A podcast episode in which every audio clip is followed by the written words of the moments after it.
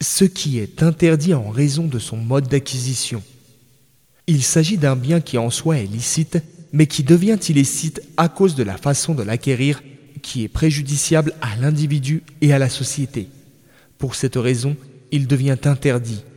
Les causes impliquant l'interdiction dans les transactions sont l'intérêt, riba, le caractère aléatoire, hasardeux, et inconnu, mal défini, imprécis, de la transaction, l'injustice, usurpation, fraude, escroquerie, etc., et le jeu de hasard.